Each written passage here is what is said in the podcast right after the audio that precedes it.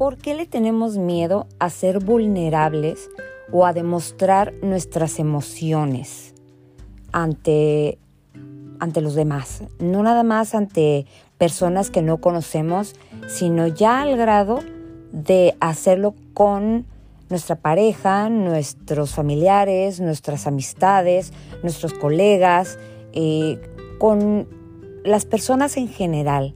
Es un, es un miedo que existe ahorita tan grande a ser vulnerable y a mostrar esas emociones. Vamos a platicar al respecto y vamos a definir y desmenuzar qué es la vulnerabilidad, por qué es tan sana y qué es lo que nos lleva a tenerle tanto miedo. Gracias por estar aquí una vez más en Reinventando el Caos. Soy Jackie Garrido y me encanta que me estén acompañando nuevamente. Vamos a empezar por definir lo que es ser vulnerable. Porque siempre se ha manejado como es igual a soy débil. Se ha manejado como que no, es que está ahorita vulnerable, sinónimo de es que ahorita está débil, es que ahorita está mal, está apagado. Y muchos adjetivos que le ponemos a ser vulnerable. Pero la verdad es que todo esto es un mito. Hay una conferencista que les recomiendo mucho, ella se llama Brené Brown, búsquenla. Ella ha estudiado la vulnerabilidad por más de 15 años ya y ha llegado a, a ese, al fondo del iceberg, en donde, híjole, es increíble lo que sale del poder de la vulnerabilidad, que se los recomiendo muchísimo. Búsquenlo. Dato, dato, dato, dato por ahí que deben de, anotar. Bueno, pues esto de ser débil, eh, el ser vulnerable, es totalmente mito. Eh, la definición oficial de ser vulnerable o de la vulnerabilidad es precisamente la incertidumbre, el riesgo y la exposición emocional. ¿Qué creen? La vulnerabilidad es sana y no nada más sana. Es completamente necesaria porque esto nos permite conectar con nosotros mismos y por ende conectar con los demás. ¿Y de qué vivimos? Vivimos precisamente de las conexiones. Estamos en constante conexión con los demás y con nosotros mismos. Y fíjense que algo maravilloso de la vulnerabilidad es la dualidad que tiene. Porque por un lado, sí, es el centro de las emociones más duras, del miedo, de la vergüenza, de la pena, de la, de la debilidad, del temor. Pero por otro lado, es donde nacen las más bellas emociones, como el amor, la intimidad, la alegría, la felicidad. Y les tengo noticias. No podemos conseguir ninguna de estas últimas si no nos mostramos al mundo. ¿Y cómo podemos lograr que alguien nos quiera si no nos ven, si no nos mostramos? Como conclusión, en la definición de vulnerabilidad es prácticamente el único camino posible hacia el otro, hacia la otra persona. Es la única manera que realmente conectamos con los demás. Pero, ah, ¿qué pasa? Nos, nos da muchísimo miedo tomarlo. ¿Por qué? Porque nadie quiere salir lastimado porque nadie quiere sentirse herido. Y es de verdad triste e irónico, como lo hice por medio de una encuesta en mi página de Instagram, Reinventando el Caos, Jackie Garrido, en donde cada vez son más los que prefieren no conocer ni arriesgarse al amor ni al resto de las emociones blandas que hablamos porque no quieren experimentar el dolor.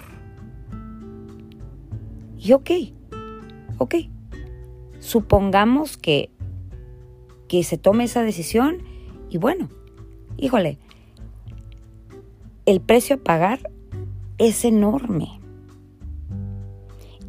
Y viene una confusión emocional muy dura, porque es decir, es que no quiero volver a sentir dolor, pero a la vez tengo muchísimas ganas de volver a sentir amor. Pues, ¿cómo? Definitivamente vivimos en un mundo donde la sociedad, sociedad, sociedad dije, porque siempre digo así, eh, no tanto sociedad, es suciedad cuando, cuando, cuando embarra y cuando ensucia nuestro ser, ¿no? O lo permitimos. Pero sí vivimos en una sociedad que definitivamente critica.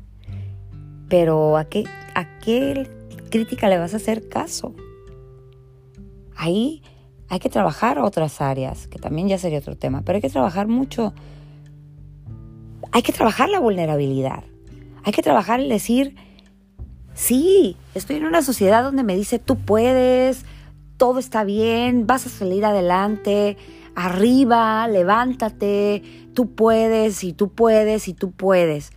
No, no siempre se puede, no siempre te quieres levantar, no siempre sientes que vas a salir adelante, a veces te ahogas en un vaso de agua, a veces por supuesto que sientes que no hay salida. Y está bien, no tiene nada de malo, te estás mostrando vulnerable. ¿Que es duro? Sí. ¿Que da miedo? Sí. ¿Que parece incluso hasta peligroso? Sí pero no lo es tanto como para dejar de sentir y dejar peor aún demostrar esas emociones. Y después tener que preguntarnos, híjole, ¿y si hubiera ido? ¿Y si le hubiera dicho que lo quería? ¿Y si hubiera llorado enfrente de esa persona y le hubiera dicho, es que estoy triste? yo creo que vales mucho la pena como para ser valiente, como para, como para ni tratar de encajar, ni tratar de aclimatarte. Porque para formar parte de algo, primero y antes que nada, tienes que formar parte de ti si algo hay seguro, es que nos van a criticar, es que van a hablar, es que van a decir, hagas bien, hagas mal, más o menos, esfuerzo o no esfuerzo, lo que sea. Cada cabeza es un mundo. Imagínense cuántos mundos hay. 800 millones de personas lo dicen.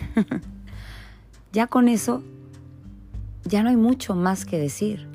Cada quien tiene la opción de pensar, de sentir, de interpretar como cada quien sienta. Pero que eso no nos limite a la maravillosa acción de ser vulnerable, de decir, no, hoy no estoy bien, de llorar, ya hablé en uno de los podcasts de la maravilla de llorar, que es lo primero que hacemos cuando nacemos. Nos dan la nalgadita para que lloremos. Llorar es vida. Lo que pasa es que tenemos todos los contextos volteados, pero son contextos sociales. ¿Y a quién quieres tú hacerle caso? ¿A una sociedad? La sociedad te va a dar de comer la sociedad te va a llevar a sentirte mejor, a sentirte peor. ¿En realidad te vas a dejar manejar por eso? ¿O por ti? ¿O por lo que tú sientes? ¿Por lo que tú vales? ¿Por lo que tú eres? Así que Si tú niegas tu vulnerabilidad, estás negando parte de tus emociones. Te estás negando a ti mismo. Y si tratas de no sentir, entonces ¿qué va a pasar con todas esas emociones? Claro, te las vas a tragar. Te las vas a tragar. Y van a estar ahí y de una u otra manera van a afectar. Un ejemplo, a lo mejor muy ridículo, pero es como ir al dentista y te anestesian para que no sientas el dolor porque te van a sacar la muela. ¿Ok? Ahí está la anestesia. Y fue para no sentir el dolor. Pero ¿qué pasa? Estamos tan anestesiados que tampoco vamos a sentir si nos dan un beso en la mejilla, si nos acarician. Piénsenlo. Piénsenlo. La respuesta aquí al, al tema sobre por qué le tenemos tanto miedo a la vulnerabilidad, a expresar nuestras emociones, es precisamente por miedo, por vergüenza a la exigencia de una sociedad que no nos mantiene. ¿Ok? Y estar bien no es dejar de sentir emociones desagradables, no es ser siempre fuerte. Eso la verdad es que sería estar como polarizado. No lo veo de otra manera. Entonces lo que debemos de aprender a hacer es que realmente establecer una buena relación con nuestra vulnerabilidad.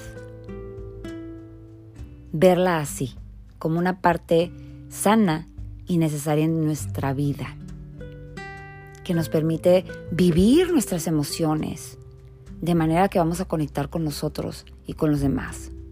Enriquecernos, estar sensibles ante lo que sucede y sentirnos más plenos porque ya, ¡pum! ¡ah! Explotamos el enojo, explotamos la tristeza, explotamos la, el ni siquiera saber qué siento, porque ¿a poco no les pasa que hay días que dices, bueno, es que no sé cómo me siento? Pobres adolescentes, ¿no? Que así se sienten todo el tiempo. Pero también uno. No sé qué siento, pero no me siento bien. Y nuestra vulnerabilidad, aunque no lo parezca, realmente nos va a permitir vincularnos afectivamente con las personas que realmente vale la pena que conectemos. Si escuchan al expresar su vulnerabilidad, no, es que, es que me estás poniendo un poquito incómodo, pues ya sabes que esa, con esa persona no vas a conectar. Tú sacaste tu vulnerabilidad y no te sientas mal y no te arrepientas. Simplemente ahora ya vas a poder hacer como una limpia de con quién sí y con quién no. Y si con esa persona no, y esa persona es alguien, entre comillas, importante en tu vida, pues tú lo consideras importante en tu vida, pero esa persona no te considera importante en su vida porque no tiene la capacidad de estar contigo cuando estás vulnerable. Y perdón, pero la vida es como una montaña rusa de emociones. Entonces, quien quiera una estabilidad así recta, pues mejor que se vaya a una carretera, no sé, a la autopista, donde sea todo recto, no haya curvas, no haya baches, no haya nada y sea solamente de un camino. Pues suerte con encontrarla. No temas, no temas. Y voy a cerrar con la frase que ya mencioné. ¿Sí? No trates de encajar ni de aclimatarte. Para formar parte de algo, primero y antes que nada, tienes que formar parte de ti. Ser vulnerable es estar vivo. Tú como quieres estar. Muchas gracias por haberme acompañado. Nos vemos a la próxima.